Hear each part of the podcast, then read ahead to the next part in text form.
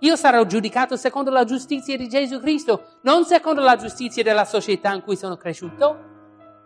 Che l'unico modo per essere salvati è ricevere il perdono da Dio attraverso ciò che Cristo ha fatto per pagare per i nostri peccati. Proverbi 23, 17 e 18. Il tuo cuore non porti invidia ai peccatori, ma continui sempre nel timore dell'Eterno, poiché vi è certamente un futuro e la tua speranza non sarà stroncata. Qui il concetto presentato a noi in versetto 17 di non invidiare il peccatore ma invece di continuare sempre nel timore dell'Eterno, praticamente è il concetto della vita cristiana. La vita cristiana è una lotta, è una lotta fra non vivere secondo la concupiscenza della carne, cioè uh, la, la via del mondo, e invece di vivere secondo quello che Dio intende per noi. Non voglio pretendere, predicando queste cose, che sono cose facili da mettere in pratica. Evitare il peccato, uh, non vivere secondo la concupiscenza della carne, non è una cosa facile per nessuno di noi.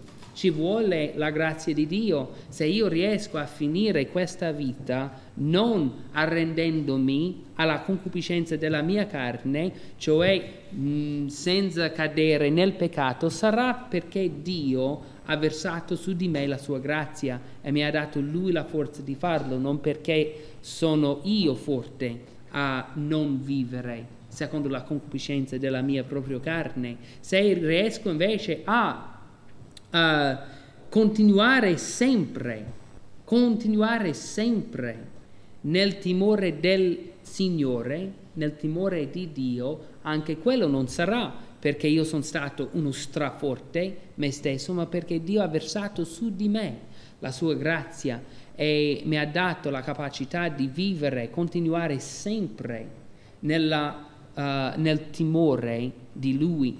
Queste non sono cose facili, come è scritto qui nella Bibbia è facile capirlo, il concetto a capire è molto facile, non fare il peccato, fare il bene, anche un bimbo capisce questo, uh, però molto difficile farlo. Non c'è una persona qui stamane in questa sala che non fa una lotta continua contro il peccato e per il Signore. Ma il discorso stamane è questo Voglio iniziare con la prima frase di versetto 17, il tuo cuore non porti invidia ai peccatori.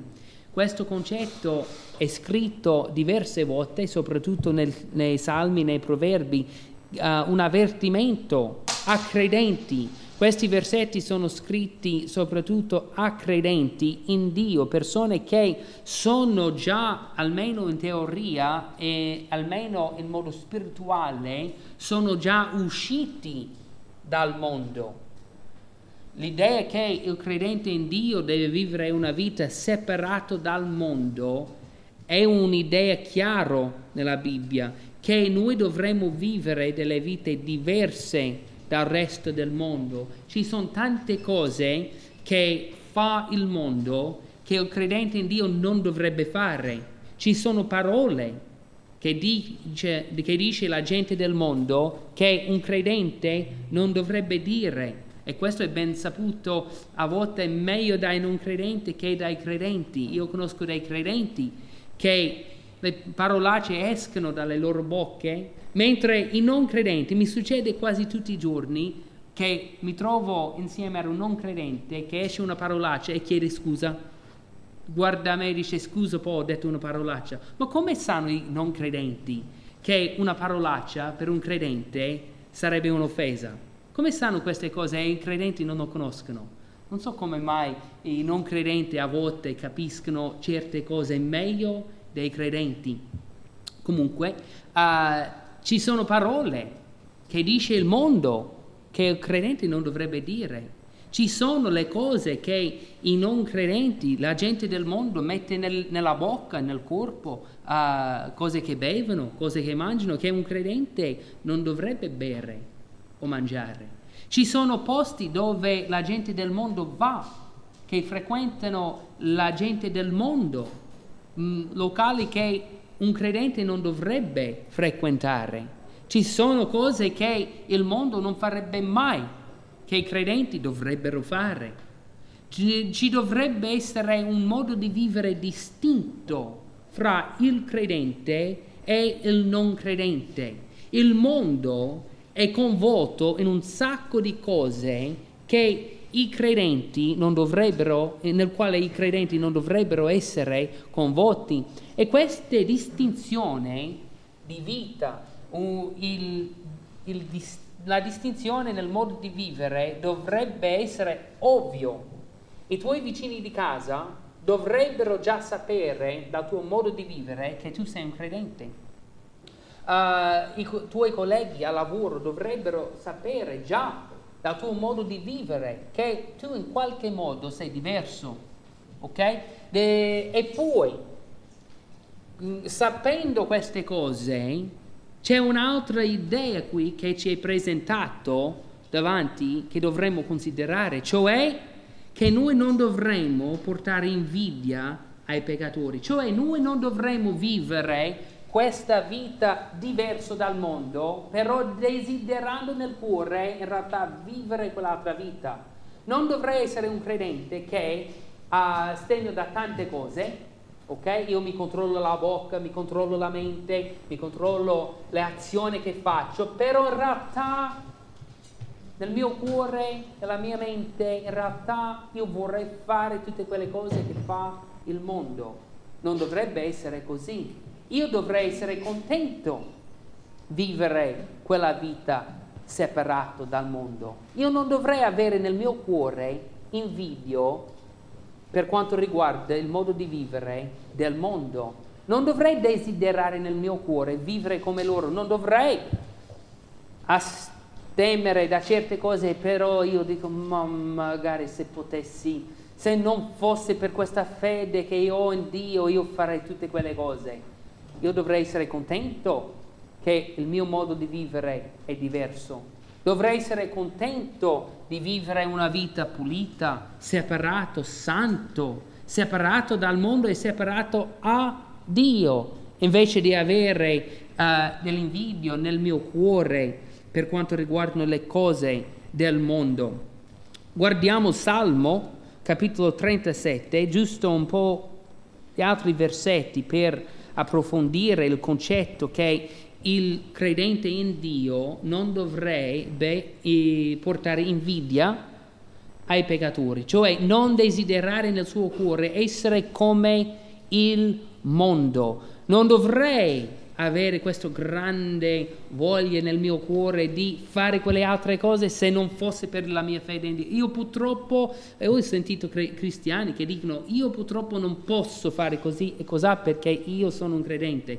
Non dovrebbe essere un purtroppo, dovrebbe essere un piacere. Io per fare un piacere al mio Dio, io non faccio certe cose e mi è un piacere astemere da certe cose perché voglio vivere un'altra vita, non affliggerti, questo è Salmo 37, versetto 1, non affliggerti a motivo del uh, malvagi, scusate, non mi è venuto, niente, non dovete scusa, scusarmi, uh, non portare invidia a quelli che operano perversamente. Io non dovrei guardare a quella vita che vivono i miei vicini di casa, i miei colleghi a lavoro e dire ma se io potessi vivere come loro, che bello sarebbe. Non dovrebbe essere questo l'atteggiamento di un credente in Dio. Io dovrei essere contento vivere quella vita separato dal mondo e separato a Dio, senza avere nel mio cuore invidia uh, di quell'altro stile di vita e non dovrei cercare di a collegare le due modi di vivere, di vivere. Sono tanti credenti che vogliono fare un po' di tutte e due, vogliono vivere un pochino la vita da credente e anche un pochino la vita da peccatore e vediamo se non riusciamo a fa- trovare una via di mezzo. Uh, Proverbi uh, capitolo 3, versetto 31, questo non funziona, non funziona avere due maestri,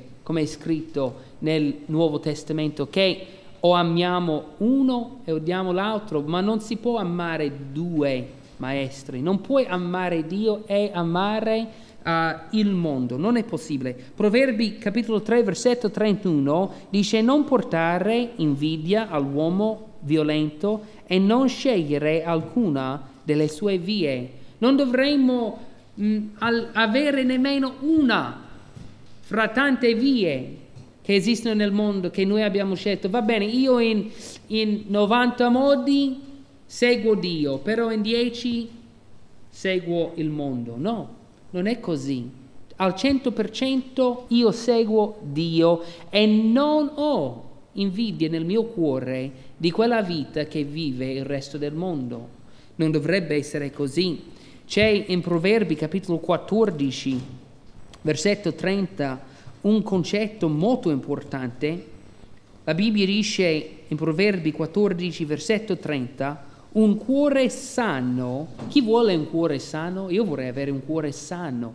Quanti cuori malate ci sono nel mondo? Sai che uno dei problemi più grossi del mondo oggi è che c'è la gente col cuore malato. Io non sto parlando di uh, uh, che hanno bisogno di un intervento fisico, che magari il sangue non passa come dovrebbe o il cuore non batte come dovrebbe, ma il cuore non è sano.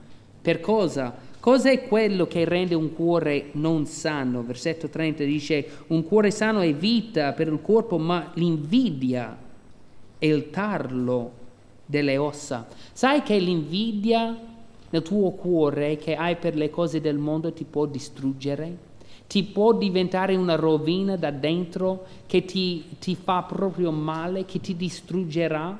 Questo vale per l'invidia in generale, non deve essere l'invidia che tu hai per fare le cose del mondo, potrebbe essere l'invidia che tu hai di un altro credente del tuo fratello in Cristo. Tu potresti avere dell'invidia nel tuo cuore verso un'altra persona in qualsiasi, ca- in, qualsiasi uh, cosa e questa invidia ti distruggerà. Qui le parole sono uh, l'invidia e il tarlo delle ossa, cioè fa sciupare la ossa, fa sciupare uh, te stesso da, da, da dentro di te l'invidia ti distruggerà. Autodistruzione, potremmo dire, è quello che porta l'invidia. Quanti credenti stanno ogni domenica mattina in una sala del genere e mentre dovrebbero essere contenti, vivere quella vita separato a Dio, separato dal mondo, invece in, al di dentro di sé si sono rovinati non hanno il cuore sano, hanno le ossa sciuppate perché invece di vivere quella vita che dovrebbero, hanno nel cuore invidia a, verso il mondo. Vorrebbero invece essere là fuori a fare le cose che fa il resto del mondo. Io ho dei amici oggi che sono coinvolti in cose che mi sarebbe un piacere coinvolgermi anche io in quelle cose. Io invece sono qui non dico ai miei amici che mi invitano a fare le cose la domenica mattina, io purtroppo non posso fare quelle cose.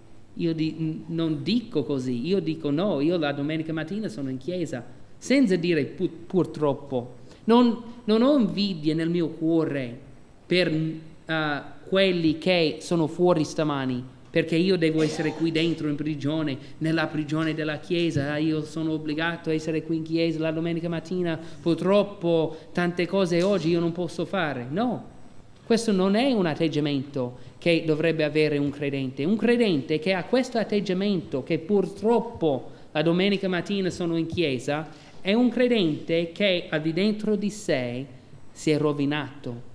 Questo atteggiamento per noi sarà il tarlo delle nostre ossa se abbiamo questa invidia uh, verso il resto del mondo. Proverbi uh, capitolo 24, versetto 1 dice non portare invidia ai malvagi e non desiderare di stare con loro.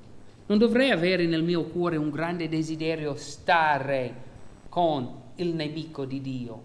Non dovrei avere questo grande desiderio uh, di essere insieme a persone che odiano Dio. Io ogni tanto uh, siccome siamo circondati da centinaia, migliaia di persone che odiano Dio, noi al lavoro, uh, al divertimento, anche circondato da vicini di casa che a volte odiano Dio, noi ci troviamo in un ambiente in cui siamo insieme a persone che sono del mondo, persone che odiano Dio.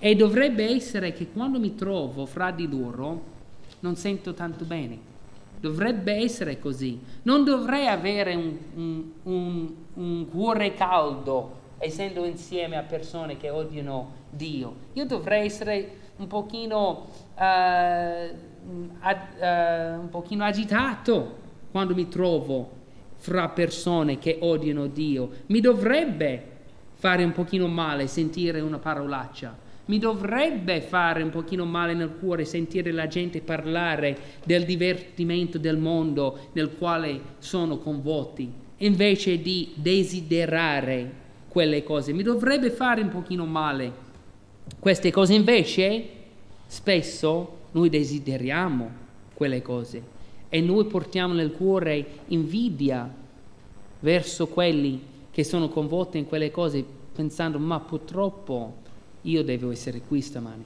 Io purtroppo non posso fare quelle cose. Io purtroppo non posso coinvolgermi nelle cose in cui voi siete coinvolti. Io purtroppo non posso usare quelle parole. Io purtroppo non posso uh, fare le cose che voi fate. No. Questo è un atteggiamento da parte di un cristiano che ti distruggerà.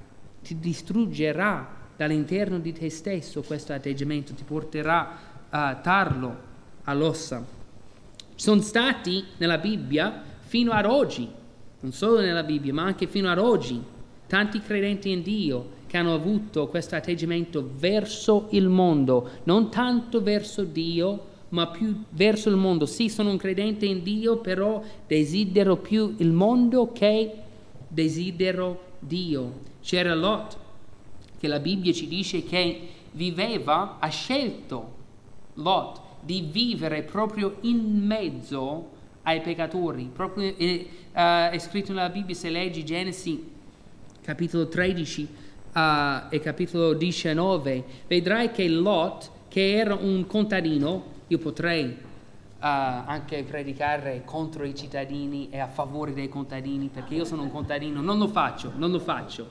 Però Lot era di mestiere, diciamo, un contadino, lui aveva le pecore, lui e Abramo avevano le, bestie, soprattutto le pecore. Loro vivevano in campagna.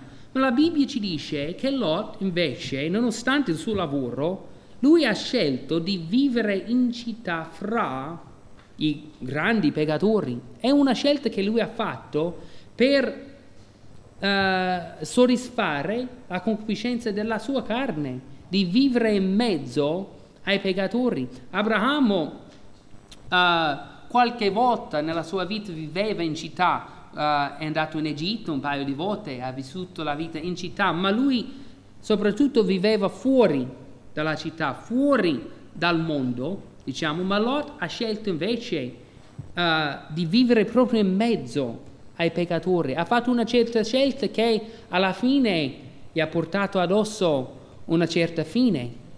Alla fine Lot ha, ha perso la sua famiglia, alla fine Lot ha perso la sua vita, ha perso tutto quello che lui desiderava, perché ha fatto delle scelte di vivere più verso il mondo che vivere la vita più verso Dio. Era un credente Lot, era un uomo che credeva in Dio ma viveva la vita verso il mondo, desiderava le cose del mondo. La nazione di Israele, la nazione intera di Israele è caduto nel peccato di guardare ai paesi intorno a loro e avevano nel loro cuore invidia a loro perché loro avevano, dovevano avere come re Dio.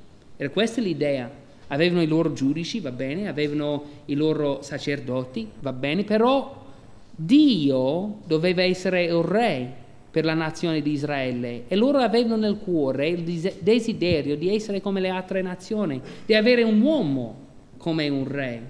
E loro hanno seguito questa invidia che avevano nel loro cuore di avere un re, essere umano invece di Dio come re, hanno seguito questo come scelta di vivere. È una cosa che Dio non intendeva per loro e questa scelta di avere non Dio come re, ma un uomo come re, ha, portato la nazione di Israele a rovina. I loro re li hanno portato alla rovina, cioè l'invidia nel loro cuore di essere come il mondo li ha portato a rovina. C'è il figlio prodigo nel Nuovo Testamento che viveva in un ambiente molto buono.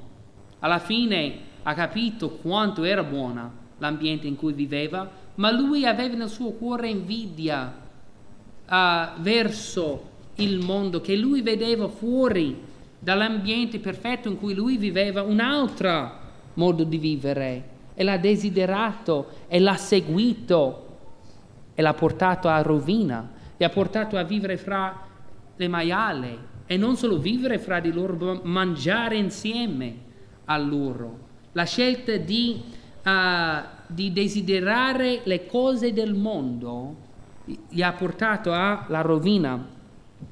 C'è in secondo Timoteo, capitolo 4, versetto 10, Paolo parla di un certo Dema e dice di lui perché Dema mi ha lasciato avendo amato il mondo presente e se n'è andato. Qui Paolo parla di un credente in Dio che per il grande desiderio che aveva uh, nel suo cuore verso il mondo, cioè per la vita presente, questo è importante, per il mondo presente, perché è scritto in questi versetti in Proverbi che c'è un futuro, e vedremo questo concetto dopo, questo Demma, per grande desiderio del presente, ha deciso di andarsene via, di andare a seguire un'altra strada.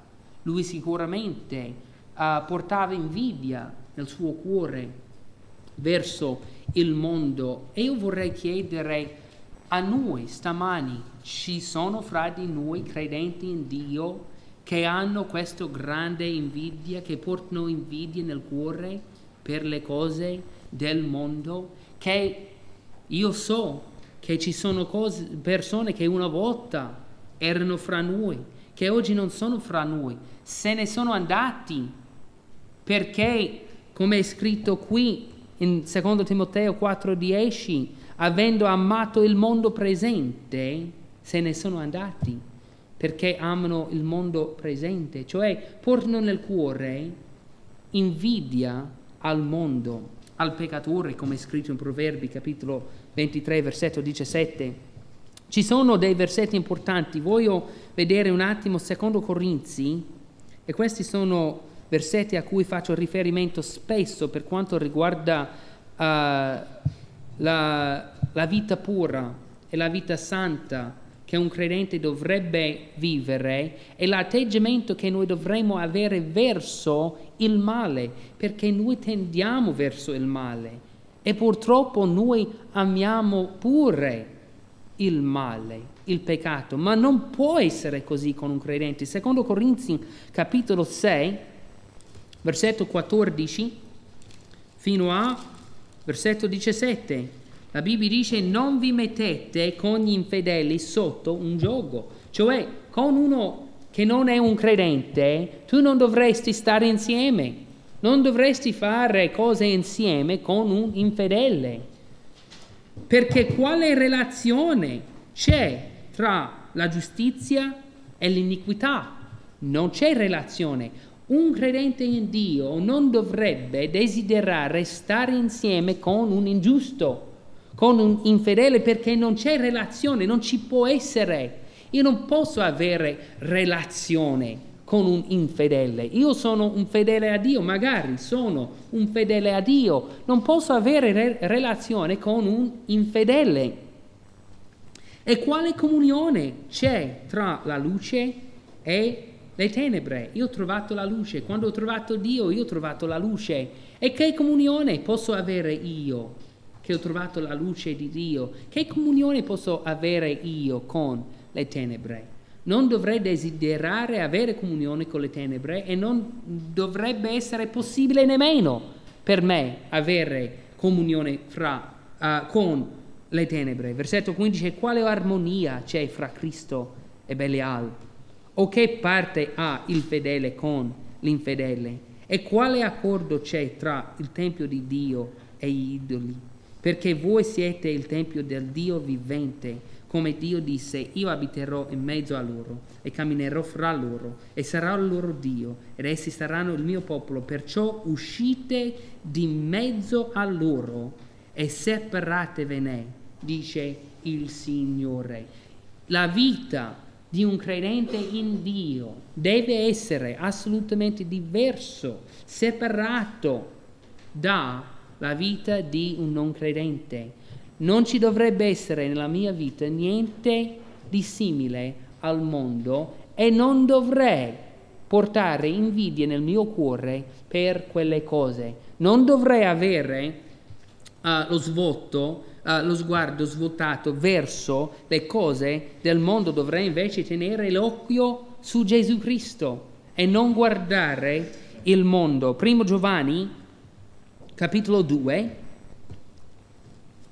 Primo Giovanni, capitolo 2, versetti 15 a 16.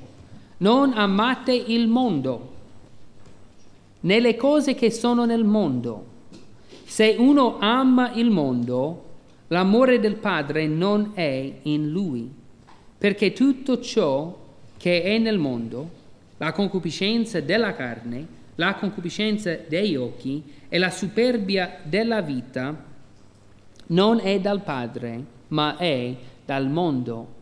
Il problema per un cristiano, un credente in Dio, che ama le cose del mondo, è un problema grande perché io persona, personalmente avrei dei dubbi al riguardo della fede di una persona che dice di amare Dio, però ama anche il mondo. Io non conosco il cuore delle persone, non posso guardare il cuore.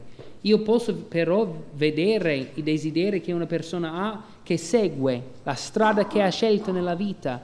È un cosiddetto credente in Dio che dice di amare Dio ma nelle azioni si vede che è una persona che ama il mondo, io personalmente ho dubbi per quanto riguarda la fede di quella persona, perché chi ama il mondo non ama Dio. Non, sono sentimenti che non possono coesistere. L'avvertimento in Proverbi capitolo 23 versetto 17 è che noi non dovremmo portare invidia ai peccatori. Noi non dovremmo desiderare le cose che fanno i peccatori. Non dovremmo avere nei nostri cuori questo desider- de- eh, de- desiderio di seguire il peccato, di seguire il mondo e avere quelle cose. La vita cristiana non è un grande purtroppo. Io purtroppo non posso, io purtroppo devo. Questo non è la vita cristiana, non è l'atteggiamento giusto di un credente in Dio. La seconda parte del versetto dice continuare, ma continui sempre nel timore di, dell'Eterno. E questa è la parte opposta dell'argomento, che invece di portare invidia nel cuore al mondo, noi dovremmo invece sempre continuare nel timore dell'Eterno, uh, cioè di Dio. Qualche insegnamento dalla Bibbia a riguardo di questo, altri versetti sarebbero in Primo Pietro, verse, uh, capitolo 1, Primo Pietro, capitolo 1, versetto 13 a 17. E non voglio, un'altra volta ripeto, non voglio pretendere che la vita vissuta verso Dio, cioè continuando sempre, già è difficile la, le due parole continuare sempre, Già ci dà un, un po' di fatica pensare del concetto che dobbiamo farlo sempre questa vita, continuare nel timore dell'Eterno. Non voglio pretendere che questa sia una cosa facile. È quello che dovremmo fare, è quello che ci fa anche bene. ma non è facile. Non voglio pretendere che è una cosa che si fa a leggero continuare sempre nel temore dell'Eterno. Non è una cosa facile e ci sono tanti problemi anche lungo la via. Non voglio predicare che la strada giusta è una strada liscia perché non lo è. La strada giusta spesso è parecchio più difficile che la strada ingiusta. È troppo facile arrendersi alla concupiscenza della carne, troppo facile, lo potremmo fare tutti noi. Io sono in gamba arrendermi alla concupiscenza della carne. È molto difficile continuare sempre nel timore dell'Eterno. Non è una cosa facile. Primo Pietro capitolo 1 versetti 13 fino al versetto 17 dice perciò avendo cinti i lombi della vostra mente siate sobri e riponete piena speranza nella grazia che vi sarà conferita nella rivelazione di Gesù Cristo. La parola speranza qui è importante, parleremo più di quello dopo. Come figli ubbidienti, non conformatevi alle concupiscenze del tempo passato, quando eravate nell'ignoranza e qui abbiamo un'altra volta il concetto che non dovremmo essere più quello che eravamo una volta. Ci deve essere un cambio con rispetto a quello che noi eravamo una volta è quello che siamo ora, ok? Dobbiamo essere diversi da credenti, da quello che eravamo una volta. Questo è chiaro nella Bibbia che deve essere così. Versetto 15, ma come colui che vi ha chiamato è santo, voi pure siate santi in tutta la vostra condotta. Continuare sempre nel timore di Dio, praticamente è questo, vivere una vita pura vivere una vita santa. Timore di Dio vuol dire avere rispetto per Dio e fare quello che Lui ci ha detto di fare, cioè vivere una vita pura, vivere una vita santa, poiché sta scritto siate santi, perciò, eh, perché io sono santo. La Bibbia qui è molto chiaro che noi dobbiamo vivere una vita santa. Versetto 17 dice, e se invocate come Padre colui che senza favoritismo, favoritismi di persona giudica secondo l'opera di ciascuno, conducetevi con timore per tutto il tempo del vostro pellegrinaggio. E queste parole sono abbastanza difficili. Noi vediamo il lungo andare i tanti anni che magari vivremo su questa terra, i tanti anni che devo vivere uh, questa vita santa in questo pellegrinaggio qui e forse mh, mm, mi scoraggio un pochino perché non è tanto facile. La strada è lunga e la via è stretta. Non è facile vivere la via pura e la, uh, la vita pura e la vita santa, ma è quello che dovrei fare. Dovrei continuare sempre nel timore del Signore. Ecclesiaste capitolo 12, se ti trovi già nei proverbi, il prossimo libro nella Bibbia, Ecclesiaste, capitolo 12, versetto 13 dice, ascoltiamo dunque la conclusione di tutto il discorso. Temi Dio e osserva i suoi comandamenti perché questo è il tutto dell'uomo. La tua essenza la tua essenza è questo, che tu sei stato fatto apposta per temere Dio. Il tuo corpo è stato fatto apposta per seguire quello che Dio intende per te. Tu sei stato fatto da un certo creatore, tu sei stato fatto da Dio per fare una certa cosa, tu sei un essere importante, fatto apposta per fare una certa cosa. Atti capitolo 17 ci insegna che Dio ci ha creato affinché noi lo cercassimo. Tu sei stato creato per avere un rapporto con Dio. Tu sei stato creato per continuare sempre nel timore di Dio. Tu sei stato creato apposta per osservare i suoi comandamenti. È scritto qui, guarda, uh, perciò figlio mio, guarda, uh, Scusate, ascol- ascoltiamo dunque la conclusione di tutto il discorso. La somma di tutta la vita tua è questo. Temi Dio. Tu devi temere Dio. Tu sei stato fatto apposta per temere Dio. Tu sei fatto apposta per osservare i suoi comandamenti, perché questo è il tutto dell'uomo. La tua vita dovrebbe consistere di questo. Io so che sembra una cosa dura, ma ci sono tante delusioni nel mondo. E la grande delusione che noi vediamo nel mondo oggi viene dal fatto che l'uomo non segue la strada che è stato creato a seguire.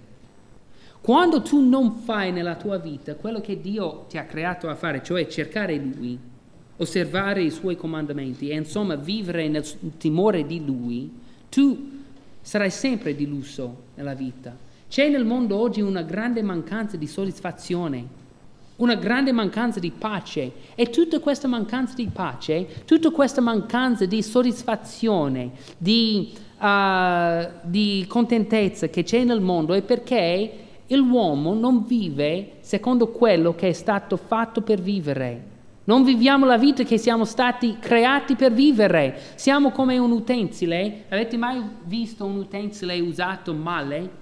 Io ho la brutta abitudine di usare la cacciavite come un martello. Ho la brutta abitudine di usare il coltello come una cacciavita.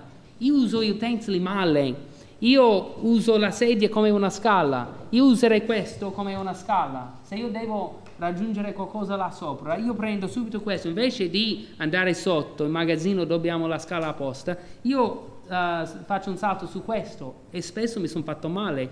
Io ho rotto tante cacciavite usandoli come martelli, io ho rotto tanto, tanti coltelli usandoli come cacciavita, uh, sono caduto diverse volte usando una sedia una cosa come questo, come una scala, perché una cosa fatta per fare una, un certo lavoro deve essere fatto per quello. E un certo lavoro richiede un certo utensile. Noi rimaniamo delusi nella vita, rotti, dissoddisfatti, mancanza di pace, perché siamo fatti per fare una certa cosa e non lo facciamo.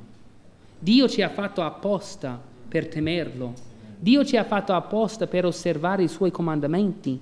Dio ci ha fatto apposta per... Noi abbiamo bisogno dei suoi comandamenti. Dobbiamo osservarli, ci fa bene. Siamo fatti apposta per seguire la strada che Lui ha stabilito per noi. Noi siamo stati fatti apposta per cercare Dio. E quando non lo cerchiamo, quando non osserviamo i Suoi comandamenti, quando non temiamo Dio, noi rimaniamo sempre delusi in qualsiasi cosa in qualsiasi scelta della vita che ci porta via dal timore di Dio, che ci porta via da cercare Dio, che ci porta via da osservare i suoi comandamenti, noi abbiamo lasciato il tutto di quello che siamo e rimaniamo sempre deluso. E la grande delusione che esiste nel mondo oggi deriva tutto da questo, mancanza di continuare sempre nel timore di Dio. Se ti trovi nella tua vita mancanza di pace, delusione, mh, niente soddisfazione nel, nella vita, è perché tu non stai seguendo sempre, non stai continuando sempre nel timore di Dio. Non è una cosa facile. Vediamo qualche esempio, potremmo vedere tanti esempi, però la Bibbia per noi, Dio ha, ha già messo tanti esempi in un capitolo. Andiamo a Ebrei, capitolo 11, dove abbiamo un elenco delle persone che hanno vissuto proprio quella vita che io sto predicando ora, cioè hanno continuato sempre nel timore del Signore. Hanno continuato sempre nel timore di Dio queste persone. Potremmo parlare a lungo ed è, scritto proprio in questo passo le parole che io sto dicendo, che non c'è tempo raccontare tutti quelli che hanno vissuto la vita continuando sempre nel timore del Signore. Io ho scelto due uh, fra tanti. Noè, volevo leggere Ebrei capitolo 11, versetto 7. Per fede, Noè, questo è un buon esempio di un uomo che ha continuato sempre nel timore di Dio. Centinaia di anni ci hanno voluto, mi, uh, mi sfuggono ora i numeri precisi, quanti anni ha passato Noè a costruire l'arca, uh, quanti erano?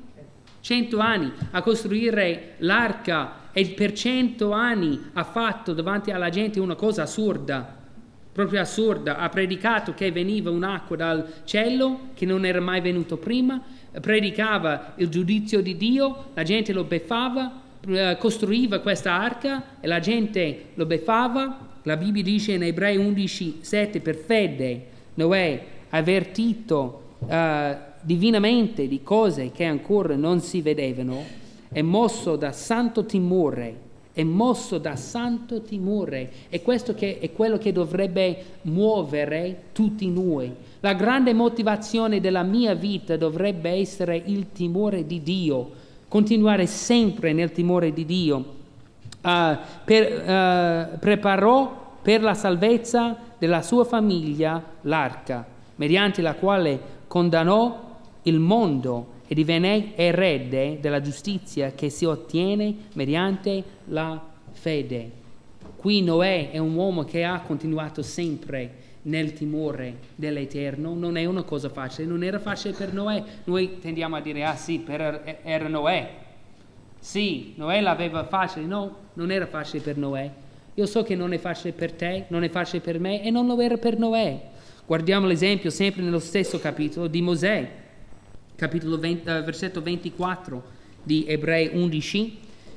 Per fede Mosè, divenuto adulto, rifiutò di essere chiamato figlio della figlia del fa- faraone. Ci sono state delle volte nella tua vita quando hai dovuto rifiutare qualche parte col mondo? che il mondo ti diceva vieni con noi a fare così e a fare cos'ha, cos'ha e tu hai dovuto, hai dovuto rifiutare quello che uh, avresti voluto fare, scegliendo piuttosto di essere maltratto col popolo di Dio che di godere per breve tempo. Lo vedremo dopo il concetto del futuro e della fine, ma vi posso dire che è breve questa vita Invece di godere per breve tempo i piaceri del peccato, stimando il vituperio di Cristo ricchezza maggiore dei tesori d'Egitto, perché aveva lo sguardo rivolto alla ricompensa. Parleremo della ricompensa uh, dopo. Uh, versetto 27, per fede lasciò l'Egitto senza temere l'ira del re, perché rimase fermo come se vol- vedesse colui che è invisibile. Potremmo vedere tanti di questi esempi. È possibile vivere la vita continuando sempre nel timore di Dio. C'è la gente che l'ha fatto, però c'è una chiave per farlo. Lui teneva l'occhio su Gesù. È scritto in Ebrei capitolo 12 che noi dobbiamo tenere l'occhio su Gesù. È difficile vivere la vita, quello che Dio intende per noi guardando al mondo. Se leggiamo il versetto 15 di Ebrei capitolo 11, la Bibbia ci spiega come mai questa gente si è riuscita a, a, vivere la vita continuando sempre nel timore di Dio. Parlando di questo in anticipo del versetto 15 dice, e se avessero veramente avuto in mente quella da cui erano usciti, cioè dal mondo, Dio aveva chiamato a questa gente di uscire dal mondo, come ha chiamato a noi di uscire dal mondo. E se questa gente avesse avuto lo sguardo veramente uh, uh, sulle cose da quali erano usciti, avrebbero avuto il tempo per ritornarvi. Sapete come mai questa gente non è mai tornata nel mondo?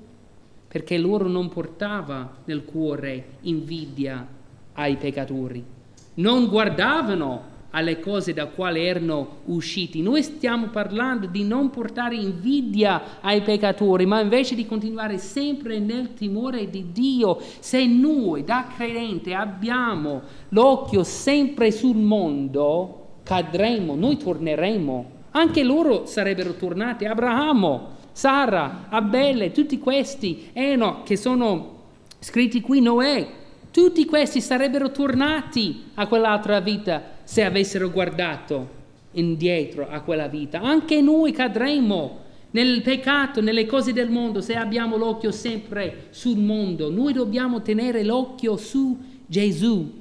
Mosè guardava a Dio, ha avuto successo a continuare sempre nel timore di Dio perché guardava verso Dio, tenendo l'occhio su Gesù, riusciamo a vivere la vita che Dio intende per noi. Il problema per noi è che abbiamo l'occhio sempre sul mondo. Noi guardiamo le cose del mondo, noi viviamo nel mondo e guardiamo sempre il mondo. E certo, è ovvio che noi ricadremo in quelle cose. Queste grandi persone della fede, noi parliamo di Abramo, parliamo di Enoch, che camminò con Dio. Noi parliamo di Noè e la Bibbia dice e se avessero queste persone veramente avuto in mente, cioè se loro portavano invidia nel cuore al mondo, se veramente avuto in mente quella da cui erano usciti, avrebbero avuto tempo per ritornarvi, sarebbero ricaduto, ricaduti in queste cose se ci avessero pensato, ma loro non pensavano del mondo, loro tenevano l'occhio su Dio e noi dobbiamo fare uguale, altrimenti non riusciamo a vivere la vita, quello che Dio intende per noi. Passiamo al versetto 18 di Proverbi 23. La prossima frase dice, poiché vi è certamente un futuro.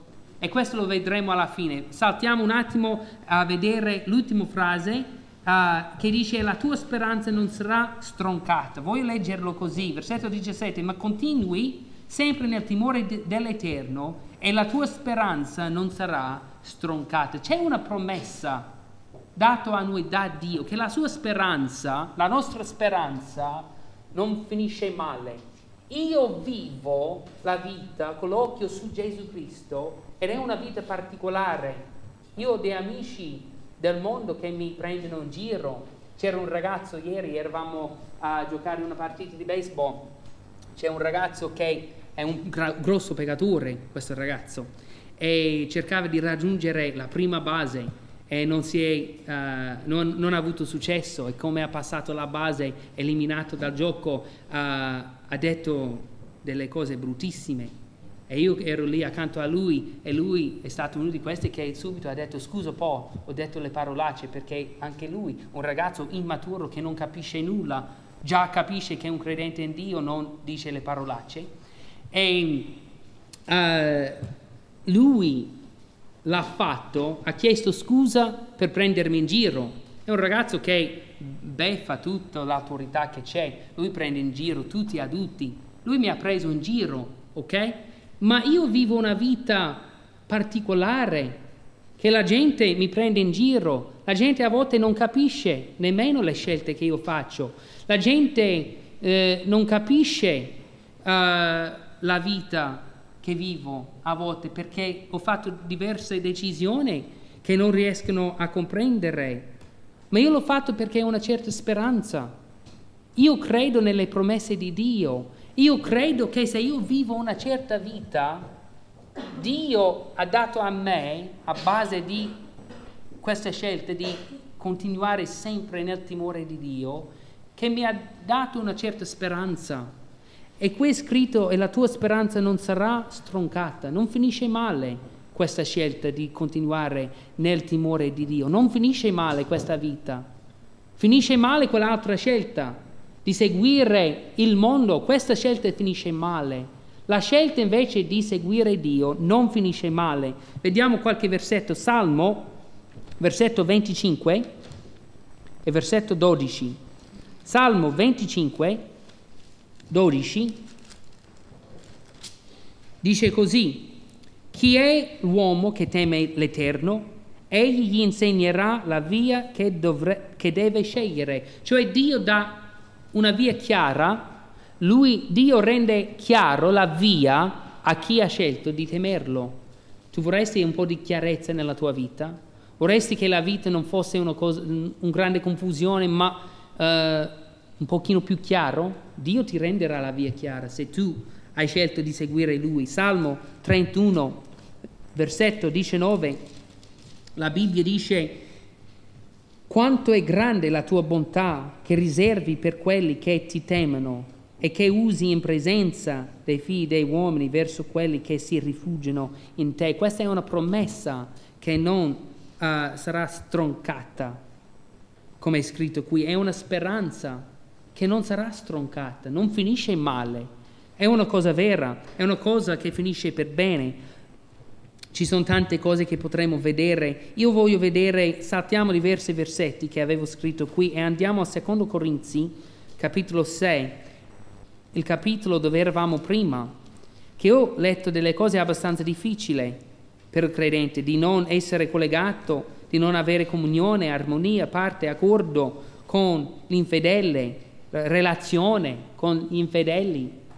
Ma guarda la promessa, la promessa, la speranza che non sarà stroncata se noi viviamo quella vita. In versetto 17 è scritto, perciò uscite di mezzo a loro e separatevene. È difficile questo. È molto difficile uscire da loro e separate, separatesene. Dice il Signore, e non toccate nulla di mondo. L'hai mai provato a non to- toccare nulla del mondo? È difficile, ma guarda questa promessa, una speranza, una promessa che non sarà stroncata e io vi accoglierò. La promessa data da Dio a noi è questo che se noi seguiremo la via, quello che Lui ha stabilito per noi, cioè temere, continuare sempre nel timore dell'Eterno, Lui ci accoglierà. Noi abbiamo bisogno di essere accolti. Ogni persona vuole essere accolto. Puoi immaginare che Dio vuole accoglierti? Versetto 18 dice, e sarò un padre per voi, e voi sarete per me figli e figlie, dice il Signore Onnipotente. Io credo che vale la pena vivere questa vita che alla fine Dio ci accoglia. Questa vita che dobbiamo lasciare indietro tante cose. Non possiamo toccare nulla del mondo, ma alla fine la promessa che non, stron- che non sarà stroncata, la speranza che non sarà stroncata, la speranza che non finisce male è questo, che Dio ci accoglierà. Meglio di questo non esiste. Tornando a Proverbi capitolo 23, versetto 18, c'è quella frase, la prima parte di versetto 18 che dice poiché vi è certamente un futuro. E voglio concludere con questa idea che questa vita è breve. Mosè ha capito quanto era breve la vita e lui ha scelto di vivere una certa vita molto molto breve. Ha vissuto 120 anni e nulla. 120 anni è niente, è poco. Lui sapeva che dopo i suoi 120 anni c'era un futuro, che i suoi 120 anni avevano una fine e che dopo quella fine c'era un certo futuro. Lui l'aveva capita. Demo, Dema non l'aveva capito. Lui amava il mondo presente. Per lui l'unica real- realtà era il mondo presente e per questo se n'è andato. Ma la Bibbia ci dice che c'è un futuro. Vero che c'è un certo presente, però è un presente molto breve, è un presente brevissimo Ogni anno che vivo capisco ancora più quanto è breve questa vita. L'anno scorso io pensavo di aver capito quanto era breve, ma quest'anno ho capito che l'anno scorso non capivo nulla, perché è più breve di quello che avevo capito l'anno scorso. Il tempo qui è breve, questa vita è nulla, è un attimo che noi dobbiamo vivere questa vita, fra virgolette, dura, continuando sempre nel timore del Signore. È breve questa scelta. Dovremmo vivere per il futuro, perché certamente vi è un futuro. Ho scritto tanti versetti qui che parlano del grande giudizio che verrà e noi dovremmo capire che Dio giudicherà questo mondo un giorno. Noi saremo tutti un giorno davanti a Dio e Dio ci giudicherà. Voglio solo leggere il passo da Ebrei capitolo 10 che parla del uh, futuro che è certo. Ebrei capitolo 10, iniziamo con versetto 28. La Bibbia dice chiunque trasgredisce la legge di Mosè muore senza misericordia sulla pa- parola di due o tre testimoni. Quale peggiore castigo, pensate voi, merita colui che ha calpestato il figlio di Dio e ha considerato profano il sangue del patto col quale è stato santificato e ha oltraggiato lo spirito della grazia. Il sermone oggi, il messaggio oggi è per il credente, per il credente che non dovrebbe portare invidia al mondo, ma dovrebbe invece continuare sempre nel timore dell'Eterno perché c'è certamente un futuro e la nostra speranza non sarà stroncata, ma c'è un'idea qui per il non credente queste parole sono per il non credente. Questo è il giudizio che il futuro che affronta il non credente in Dio, quello che ha uh, disprezzato il sangue di Gesù Cristo. come è scritto qui. Uh, versetto 30, noi infatti conosciamo colui che ha detto a me appartiene la vendetta, io darò la retribuzione, dice il Signore, e altrove il Signore giudicherà il suo popolo. Ci sarà un giorno che saremo tutti noi davanti a Dio e saremo giudicati uh, secondo quello che abbiamo fatto. Versetto 31. È cosa spaventevole cadere nelle mani del Dio vivente. Io spero che noi stiamo vivendo la vita da credente secondo quello che è scritto in Proverbi capitolo 23, 17 e 18.